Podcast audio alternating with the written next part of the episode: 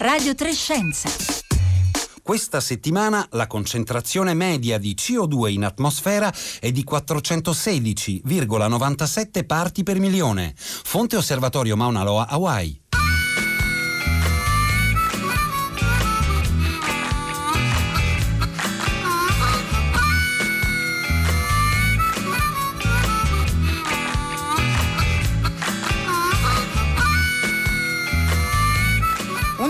11.30, buongiorno da Rossella Panarese, la consueta sigla del venerdì con il dato di concentrazione media di CO2 nell'atmosfera, perché poi anche i temi legati alla pandemia non devono farci dimenticare altri temi che dobbiamo avere molto ben presenti, come ad esempio quelli del cambiamento climatico. Allora oggi è la quinta giornata della cosiddetta fase 2, oggi è anche la 54esima puntata di eh, Radio Trescenza dedicata a SARS-CoV-2 e a Covid-19. La prima puntata l'abbiamo l'abbiamo, l'abbiamo fatta il 20 gennaio scorso, non c'era ancora un nome proprio per questo virus, era il virus che circolava a Wuhan. E noi in quella puntata chiedevamo ad Ilaria Dorigatti e a Giovanni Maga se a vent'anni dalla SARS avevamo strumenti più potenti, più capaci per affrontare un'epidemia di un virus emergente. Una domanda che nella sua semplicità oggi ci appare anche un po' banale per tutto quello che è, è naturalmente successo dopo. Ora naturalmente il numero di puntate che noi abbiamo dedicato al tema della pandemia non è un dato scientifico, ma ci serve perché nel piccolo del nostro lavoro rappresenta anche l'esigenza di tutti noi cittadini e cittadini di capire come si muove l'impresa scientifica in situazioni come queste, di fronte a temi completamente nuovi, l'impatto sui sistemi eh, sanitari. E allora noi oggi e da oggi vogliamo cominciare a riraccontare quello che è accaduto. E noi oggi lo facciamo con uno scienziato che è stato protagonista in questi mesi, a lui eh, si fa risalire il, il, cosiddetto modello Veneto. E Andrea Crisanti che tra poco saluteremo, intanto vi ricordo però il numero per dialogare con noi, per inviare domande ad Andrea Crisanti 335 56 34 296.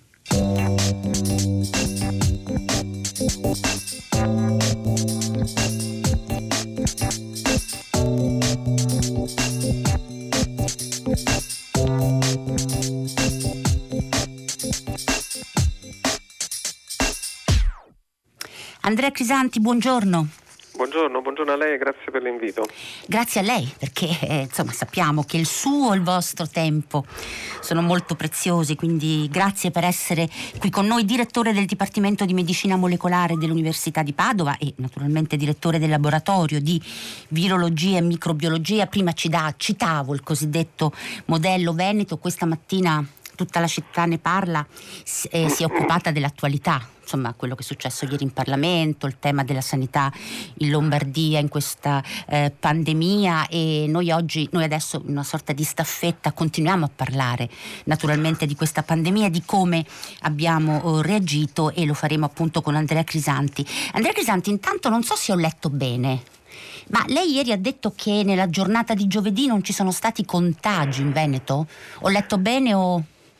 Dunque, no, la... Non ho letto bene. No, beh, guardi, diciamo no, ha letto bene, okay. nel senso che eh, ieri alle 6 eh, la, l'azienda Zero, che in qualche modo coordina e raccoglie tutti i dati della Regione Veneto, ha pubblicato i dati della, della trasmissione in Veneto e in tutte le città del Veneto c'era un bellissimo zero.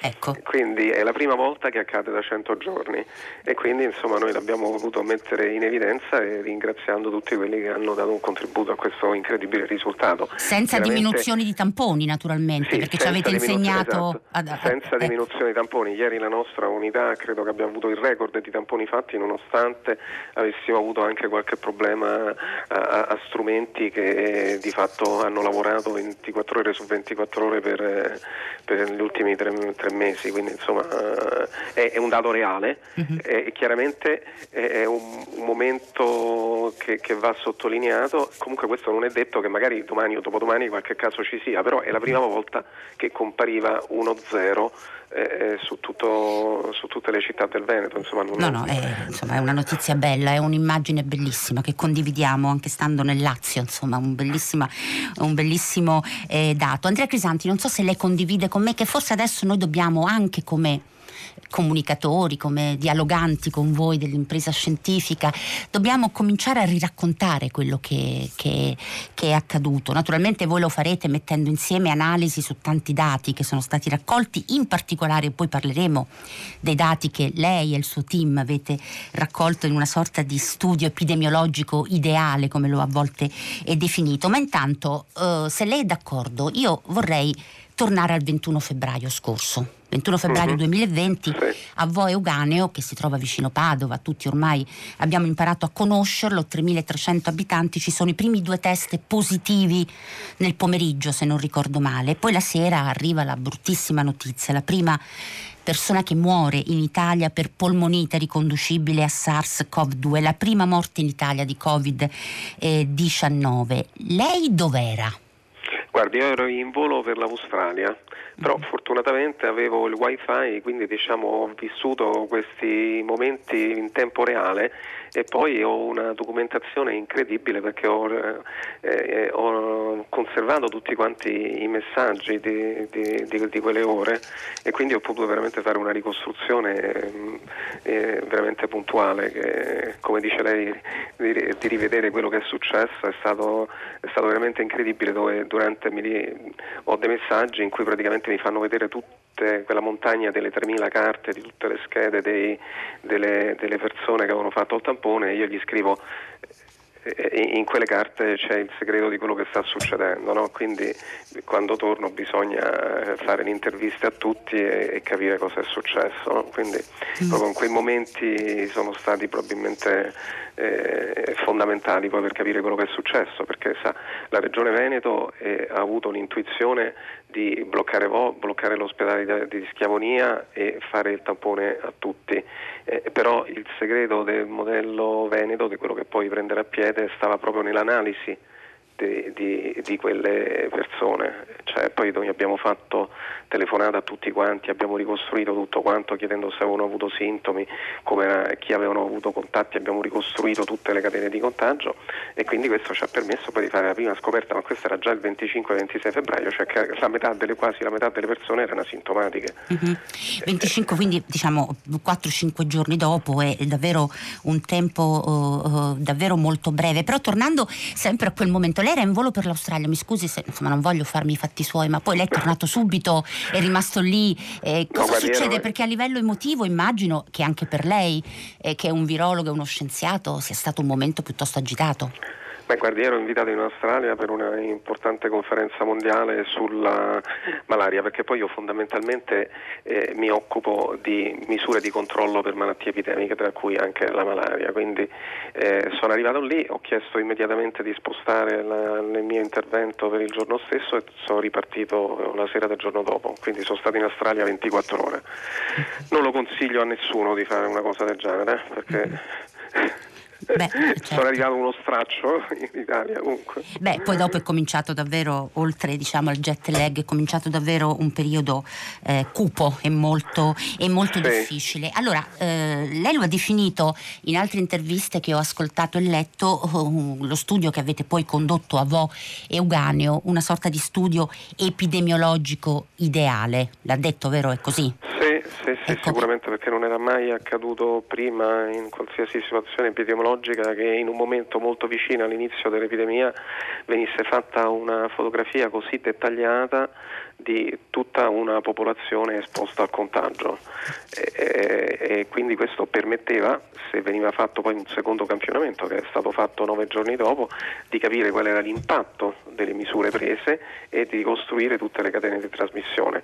E questo praticamente ci ha permesso prima di tutto di stabilire che l'isolamento di tutti i casi e aveva praticamente abbattuto l'R0, cioè la trasmissione eh, del virus del 98% e poi il secondo campionamento ci ha permesso di identificare altri otto casi che erano sfuggiti al primo e di dimostrare poi che questi otto casi erano casi particolari perché eh, un numero di questi casi eh, era stato infettato da persone asintomatiche e poi ci ha permesso anche di calcolare la probabilità di infettarsi se si condivideva l'abitazione.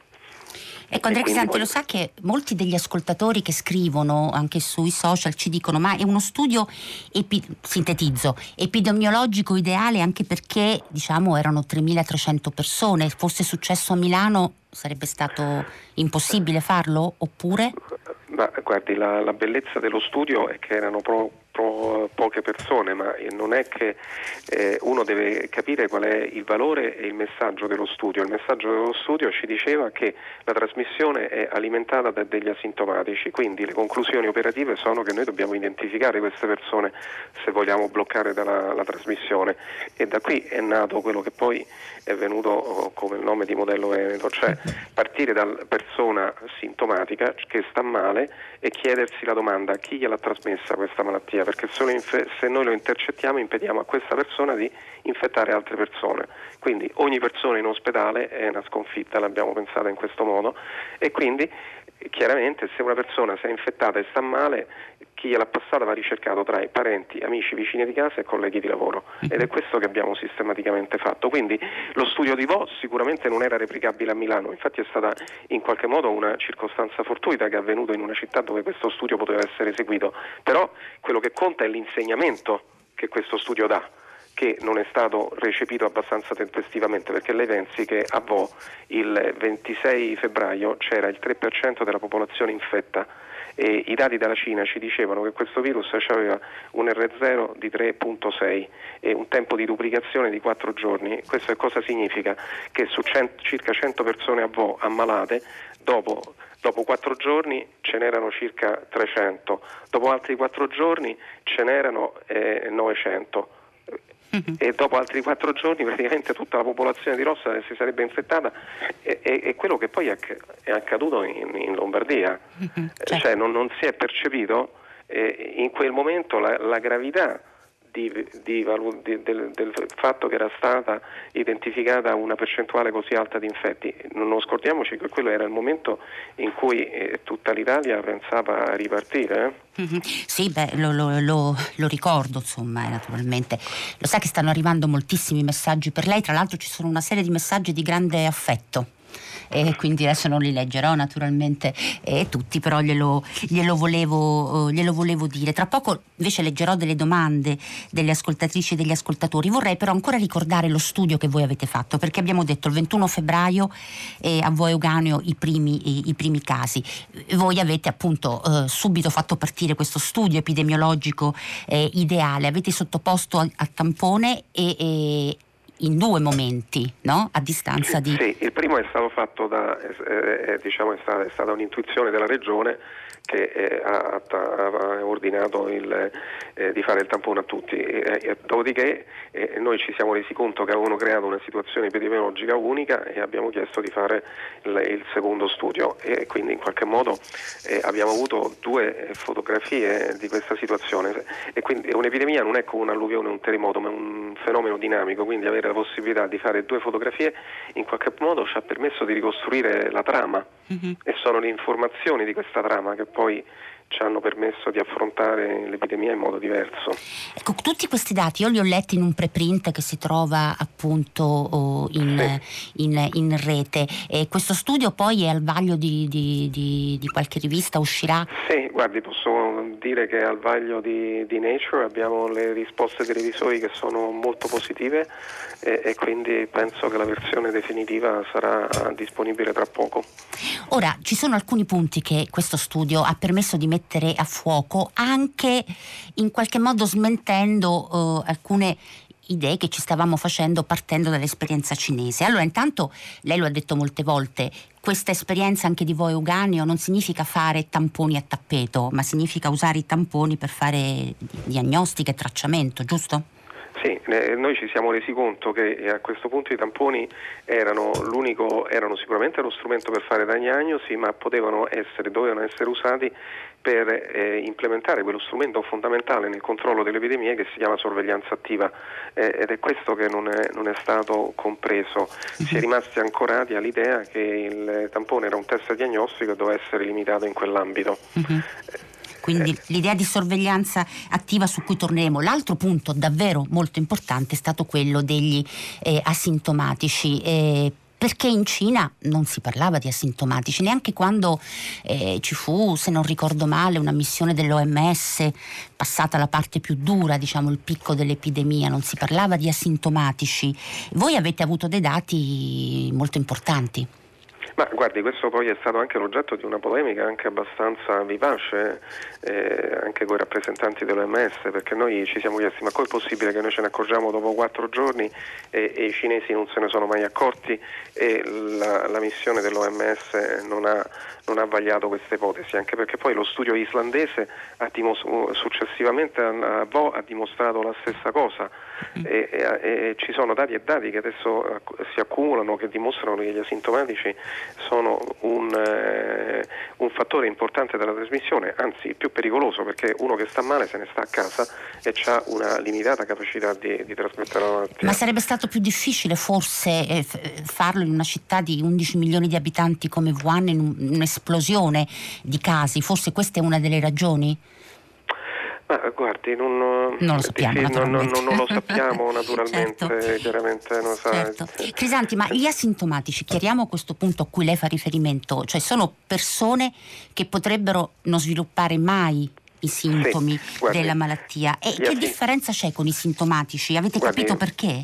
Guardi, gli asintomatici si dividono in due gruppi quelli che stanno in una fase di incubazione e che poi svilupperanno la malattia con sintomi, febbre, eh, malessere generale o addirittura insufficienza respiratoria. Poi c'è un gruppo di persone ah, importante circa, che varia dal 35 al 40% al secondo dei vari studi, che sono positivi al virus, hanno una carica di virus importante nella faringe, sono in grado di trasmettere l'infezione ad altre persone, ma non manifestano sintomi o perlomeno non riportano di aver avuto sintomi importanti e queste persone possono rimanere, infet- eh, possono rimanere infettate per eh, una settimana, due settimane, anche nei, nei, giovani poi è ancora più misteriosa la cosa perché gli asintomatici possono rimanere infettati per mo- molto tempo. E altro elemento che aggiunge veramente, eh, chiamiamolo così, mistero a questa situazione è che gli asintomatici non fanno nemmeno anticorpi. Quindi significa che c'è un meccanismo diverso di controllo dell'infezione in alcuni individui. Ma quindi non si, non si individuano con i test sierologici? Ah, guardi, questa è, una, è, un'evidenza che si sta accumulando, di cui tutti concordano. Gli asintomatici o quelli che hanno una, una malattia molto lieve non fanno anticorpi. Guardi, lo stiamo vedendo anche analizzando eh, le sacche di, di, plasma che ci arrivano da, da donatori. Eh, come strumento del trattamento dei casi gravi. E noi queste sacche di sangue le, le analizziamo per la presenza di anticorpi e ne analizziamo anche dal punto di vista biologico, cioè per la capacità di questo plasma di bloccare il virus nel momento in cui entra nelle cellule, perché abbiamo un test che permette proprio di, eh, di eh, validare gli anticorpi per questa loro capacità. Ebbene, la, la situazione è la seguente, gli asintomatici o quelli che hanno sviluppato una sintomatologia molto lieve non fanno anticorpi soltanto le persone che hanno, usata, che hanno, avuto una malattia grave e ne sono usciti fuori e sono guariti hanno anticorpi che sono in grado di bloccare anche il virus. Ma questo Andrea Chisanti significa intanto che gli asintomatici, al di là di quanto noi sappiamo sull'immunizzazione, diciamo, post contagio, al di là di questo, sicuramente gli asintomatici non sono immuni. Assolutamente no. E, e che no, non li troviamo con i test sierologici e quindi noi abbiamo a disposizione soltanto i tamponi per fare questo? Se il nostro obiettivo è quello di scovarli. controllare, mm. scovarli, controllare l'epidemia, la risposta è sì. Mm. Quindi insomma il tema, oggi, insomma, nei dati di Vo Euganeo eh, gli asintomatici erano una quantità quasi la metà, è così? Quasi sì, il 43% erano, sì, sì, mm. importante. Ma guardi, per... questo è confermato anche dallo studio dell'Islanda. L'Islanda sta per completare eh, il test dei tamponi su tutta la popolazione, quindi quasi 400.000 persone. Quindi... Mm. Ma eh, questo, questo, vuol dire che uno proiettando in generale, naturalmente adesso sto facendo un ragionamento, io non sono una scienziata, insomma significa che questo potrebbe dare un quadro davvero drammatico di quello che è successo, ma anche un rischio di quello che può succedere ancora adesso?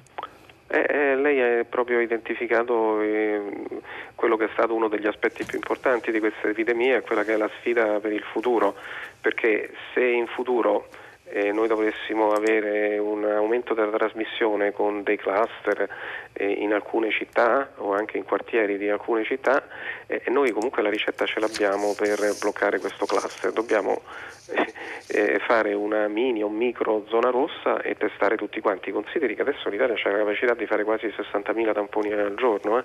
quindi questo significa che se eh, ottobre e novembre o anche adesso nel prossimo futuro si ripresentasse un, un cluster in una, in una cittadina o in un quartiere di una città grande, la cosa da fare è chiudere, tenere tutti a casa e fare il tampone a tutti. Ci scrive un ascoltatore, ma gli asintomatici hanno, aggiungerei almeno, una carica virale inferiore? No. Ok. No, Okay, cioè, questa, questa, è domanda, questa, è una domanda, molto pertinente ed è stato investigato sia da noi che da altri e la risposta è no. Andrea Crisanti, io vorrei farle ascoltare adesso piccola, un piccolo estratto di una trasmissione che andrà in onda domani, Expat, è un programma di Radio 3 che racconta storie di italiane e di italiani nel mondo. Quella che ascolterà è la voce di Ilaria, che è un architetto, che è tornata nei giorni scorsi a Seoul, nella Corea del Sud, per riprendere il suo lavoro di eh, architetto e ci racconta cosa succede quando si scende dall'aereo all'aeroporto di Seoul. All'aeroporto mi hanno installato la famosa app per il tracciamento, eh, è fondamentale per il mio periodo di quarantena, infatti tutte le mattine e tutte le sere devo appuntare sull'app il, la mia temperatura corporea e se ho sintomi quali tosse o mal di gola. Ogni tanto ricevo delle chiamate dal centro medico eh, di quartiere che si assicura sul mio stato di salute. La cosa più strana è che circa due volte al giorno ricevo un segnale sonoro molto forte, quasi inquietante, eh, da, dall'app di tracciamento che mi ricorda di stare a casa, di non vedere nessuno e di seguire le regole eh, della quarantena. E questa era Ilaria, una delle protagoniste della puntata di domani di Expat, storie di italiane e italiani eh, nel mondo. Ilaria è un architetto, lavora, è tornata appunto eh, a Seoul, domani appunto l'ascolterete alle 10 e un quarto su eh, Radio 3. Andrea Crisanti, poi il racconto di Ilaria continua e dice che poi l'hanno accompagnata direttamente lì dall'aeroporto loro, cioè gli operatori nella casa che lei aveva affittato, non potrà buttare la spazzatura per 14 giorni, verrà chiamata al telefono due volte al giorno, se non risponde scatta quell'allarme che abbiamo eh, eh, ascoltato. Eh, noi siamo al quinto giorno della fase attiva, sono due situazioni molto diverse mi pare rispetto a quella italiana. Eh, diciamo, il racconto parla, parla, da solo chiaramente. No? Eh, la Corea ha seguito un approccio che in Italia è ancora diciamo, in, fase, in, fase, embrionale, no? però ci sono anche delle, delle, vie, delle, vie, di mezzo, penso, e poi in ogni caso eh, se gli avessero fatto il, il, tampone risultata negativa, forse queste misure di coercitive di, di, di, distanziamento sociale forse non sarebbero nemmeno necessarie. Io penso che quello che bisognerebbe fare, bisognerebbe entrare in una fase di transizione in cui le persone che vengono da zone a rischio dove c'è trasmissione al momento in cui arrivano all'aeroporto ti fanno un tampone, si fa l'app il tracciamento e se sono negative in qualche maniera si allentano un momento queste, queste procedure di, di, di, di, distanziamento sociale. Cioè ci sono varie opzioni, chiaramente poi ogni paese adotta quelle che ritiene che siano più sicure Mm-hmm. Comunque eh, il fatto che il 3 giugno ripartono i voli e ripartono le comunicazioni con, tutti, eh, con tutta una serie di paesi che hanno più o meno livelli di trasmissione differenti pone una sfida importantissima. Eh? Mm-hmm, sul quale bisognerà appunto insomma... Bisognerà ragionare su questa cosa eh, perché eh, voglio dire, abbiamo tenuto gli italiani per tre mesi a casa, sono morte 30.000 persone e non è che vogliamo che si riparta da capo insomma. Mm-hmm. Andrea Crisanti, qualcuno ci scrive, abbiamo pochissimi minuti, sempre tornando al tema degli asintomatici, perché lei insomma ci ha raccontato qualcosa di, di molto importante, anche il fatto che gli asintomatici non abbiano anticorpi. Ci sono altri virus che si comportano così, che hanno eh, pazienti asintomatici con caratteristiche che possono aiutare voi virologi a fare delle comparazioni? Ma guardi, eh, tutte le malattie infettive hanno una fase asintomatica o hanno un gruppo di persone che si infettano e che hanno una sintomatologia lieve. Guardi, questo dipende da due fattori, da una parte dalla genetica delle, delle persone, perché noi abbiamo, siamo differenti, qualcuno ha gli occhi verdi, qualcuno ha gli occhi blu, marroni o anche il colore dei capelli. La stessa cosa vale per il sistema immunitario, ci sono delle differenze genetiche che permettono a persone di rispondere in maniera diversa all'infezione. E dopodiché c'è anche un aspetto di carattere evolutivo nel senso che i microorganismi se causassero immediatamente la malattia e, e quindi il sintomo avrebbero pochissime possibilità di trasmettersi perché la persona ammalata non si muove, non ha contatti. La mm. trasmissione è direttamente legata al numero dei contatti. Guardi, c'è una malattia in cui, una delle pochissime malattie in cui la trasmissione avviene soltanto con la sintomatologia che è l'Ebola, che è una malattia gravissima, devastante, ma dal punto di vista del controllo è molto facile da bloccare. Esattamente per questa ragione, perché si identifica immediatamente. Per ragione, perché si identifica immediatamente perché la persona è infettiva solo nel momento in cui manifesta sintomi. La maggior parte delle malattie, guardi, pensi al morbillo, pensi alla varicella, il momento in cui sono più infettivi è quando sono asintomatici. Prima dei vaccini, se c'era una persona che aveva il morbillo in classe, il morbillo ha un RH di tra 12 e 14, tutta la classe si infettava. RH lei, insomma, è il tasso di eh, trasmissibilità. Il tasso di trasmissione, quindi significa una persona infetta di morbillo in mm-hmm. genere infetta 12-13 persone. Mm-hmm. Quindi, ma perché l'infetta? Perché è infettivissimo durante il periodo di incubazione quando la persona è completamente asintomatica. Quindi eh, la maggior parte delle malattie si trasmette attraverso gli asintomatici. Poi ci sono alcune malattie in cui il tasso di, eh, di, uh, di di infezioni sintomatiche è più o meno elevata, ma questo diciamo, è un fenomeno normale. Uh-huh. Per non parlare della tubercolosi, cioè, la tubercolosi la maggior parte delle persone sono asintomatiche e questa è la ragione perché la tubercolosi è una delle malattie più diffuse al mondo perché il, l'80% delle persone in quel caso è asintomatico. Mm-hmm. Mi ha fatto venire in mente ecco, questo che è veramente una delle malattie eh, più importanti al mondo e che è trasmessa esclusivamente da persone asintomatiche. Asintomatiche. Ecco, questo dà un'idea della complessità di cui voi soprattutto eh, vi trovate eh, di fronte. Abbiamo un minuto, Ander Crisanti, alcuni degli ascoltatori ci dicono, ora insomma abbiamo capito che ci deve essere una strategia di sorveglianza attiva e l'esperienza di Andrea Crisanti ce, ce, lo dimostra. Dal punto di vista dei comportamenti individuali, c'è oggi, ci sono in questi giorni insomma, discussioni intorno ai comportamenti dei più giovani, a volte sono discussioni davvero un po' confuse. Ecco, dal punto di vista dei comportamenti individuali, lei che consiglio ci dà? senza essere troppo esagerati. Abbiamo meno di un minuto, guarda, ahimè. non voglio essere esagerato. Mm. E, e e obiettivamente è vero che i giovani eh, tendono a non usare le mascherine e questo probabilmente è funzionale anche agli obiettivi comportamentali, ma è anche vero che le mascherine servono. Ora non trovo però nemmeno giusto accusare tutti questi giovani perché non gli è stato dato un messaggio coerente. Prima è stato detto che le mascherine non servivano, poi che le mascherine servivano, poi che mm. bisognava usare le mascherine marcate CE, poi che non era importante che le mascherine fossero marcate CE, poi addirittura usate mascherine fatte in casa. Mm. Io penso che questo comportamento è dovuto alla mancanza di coerenza del messaggio. Lei che mascherine usa, Crisanti? Ma guardi, io uso in genere mascherine chirurgiche, guardi. Quindi insomma quelle sono insomma, le mascherine più semplici, più facili da usare, anche meno fastidiose tra l'altro. Eh, guardi, posso assicurare che hanno un effetto, eh, prima che concludiamo la, la, trasmissione vorrei condividere un'esperienza che abbiamo avuto noi in ospedale in diverse situazioni in cui avevamo degli operatori che erano venuti a lavorare infetti.